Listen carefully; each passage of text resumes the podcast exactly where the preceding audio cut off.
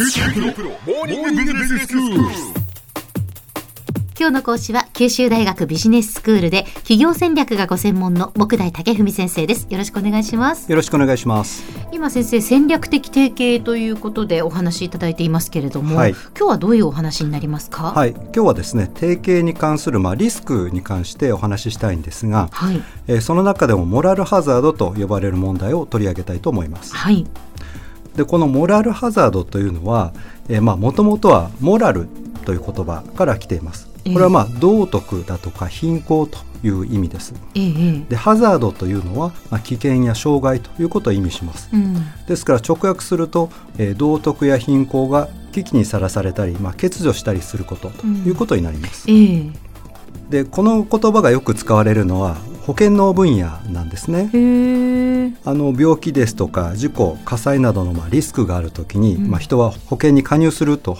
いうことになりますよね。そうですね。まあそれによってリスクが発生した時の損害を軽減しようというわけです。うん、まあそうですね、はい、そのリスクへの備えのために保険に入るわけですからね。そうなんですね。はい、はい、ところがですね、こう保険に入ってしまうとそれで安心してしまって逆にその例えば健康に注意を払わなくなったりだとか、うん、事故だとか火災を予防するための慎重さを失ってしまうということも、まあ、あるんですね。はあまあ、このように保険に入ることでむしろリスクを伴う行動をしてしまう状況がモラルハザードというわけです。もう少し整理してみたいと思います。はい、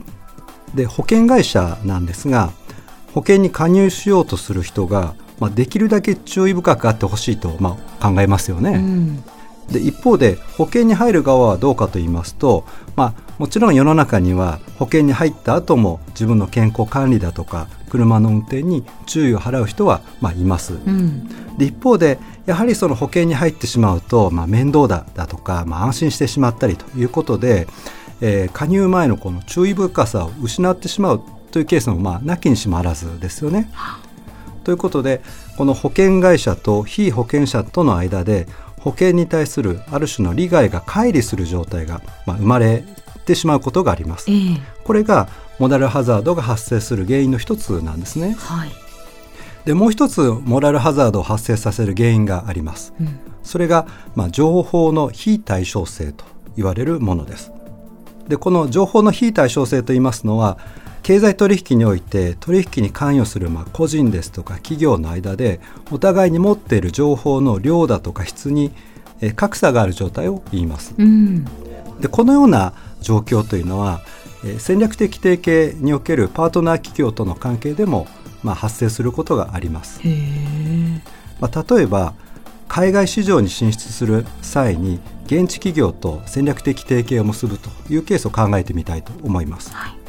でこの提携事業を成功させるためには、まあ、お互いに最善の努力をして例えばお互いのノウハウを共有するということを約束したとしますね。はい、ところが、まあ、いつまでたっても事業が軌道に乗らないということは、まあ、よく起こるわけですね。パートナーにお願いしている例えば現地企業での宣伝広告ですとか販売チャンネルの開拓がどうもうまくいってないように見えると。うん、でこちらから販売促進体制の、まあ、手こ入れであったり店舗運営の改善を提案しても、まあ、現地パートナーからはブランドイメージの浸透には時間がかかるだとか現地市場のことはうちの方がよく分かってるから心配するなだとかですね、まあ、適当なこと言われるわけですね。でこういった状況に陥った場合ひょっとするとモラルハザードのの状態にあるかもしれません。あそうなんですね、はい、でこれはですね実はその提携パートナーのモラルの欠如という、まあ、ある種の精神論の問題とは必ずしも言い切れないんですね。はい、モラルハザードが生まれる背景にあるのは一般的には利害の不一致と情報の非対称性が、まあ、あるわけですね。はい、例えばこの現地パートナーとの契約の例で言うと現地市場における販売促進業務だとか店舗運営業務に対して業務委託費を払うとそういったケースである場合ですね彼らからすると業務を遂行さえすれば収益を得られるわけですね。うんで言い換えると業務の成果にはひょっとすると関心を持たないかもしれないと。なるほど。でここにその利害の不一致であったりあるいは理解の不一致が発生する可能性があるわけです。うん、そこでこうした問題を解決するためにはいわゆるこうインセンティブの設計が重要になってきますインセンティブの設計ってどういうことですか、はい、これはですね要は現地のパートナーにこう成果の向上にもっと経営努力を傾けてもらうようなある種の誘引を作ってあげると。ええ例えば成果連動型の、まあ、報酬システムを導入すると。はい。ただもう一つ問題があります。でそれはインセンティブの仕組みを改善してもこちらのその目が届かないことをいいことにいい加減な仕事をするかもしれないですね。でこういった問題も防ぐためには、えモニタリングの仕組みを見直す必要があります。はい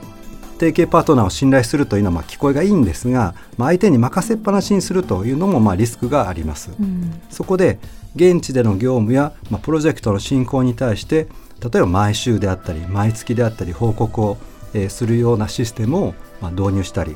あるいはこちらからも人材を送り込んだりといったことがまあ重要になってくるわけですね。うん、で実はこうした問題というのは経済学や経営学では理論的にはプリンシパルエージェント問題あるいはエージェンシー理論と呼ばれています。はい、プリンシパルというのは特定の経済活動を委託する人。エージェントとはプリンシパルからその経済活動を委託される人のことを言います、うん、この何かを委託する人される人の関係は例えば株主と経営者の関係であったり上司と部下の関係であったりあるいは、えー、M&A における買収企業と非買収企業の関係など、まあ、非常に広範な経営現象に見られるんですね、うん、戦略的提携においても提携パートナーとの間で委託する委託される関係が発生するためにこのエージェンシー理論が当てはまるわけなんですね。では先生今日のまとめをお願いします。はい。戦略的提携を脅かすリスクの一つにモラルハザードがあります。これは提携パートナーが提携前に約束した水準の努力や能力を提供しないことを意味しますモラルハザードというのは直訳すれば道徳の危機やモラルの欠如なんですが実践的にはパートナーとの利害の不一致や情報の非対称性といった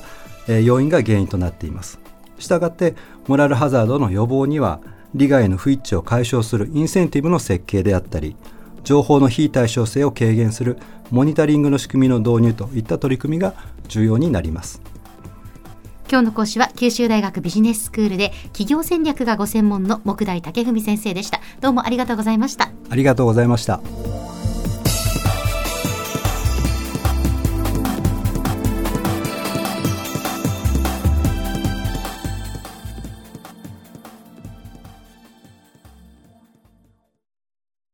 QT PRO は通信ネットワーク、セキュリティ、クラウドなど QT ネットがお届けする ICT サービスです九州中に展開した光ファイバー網を基盤に一番身近なビジネスパートナーとして九州の企業自治体の皆様をサポートします。詳しくは QT プロで検索を。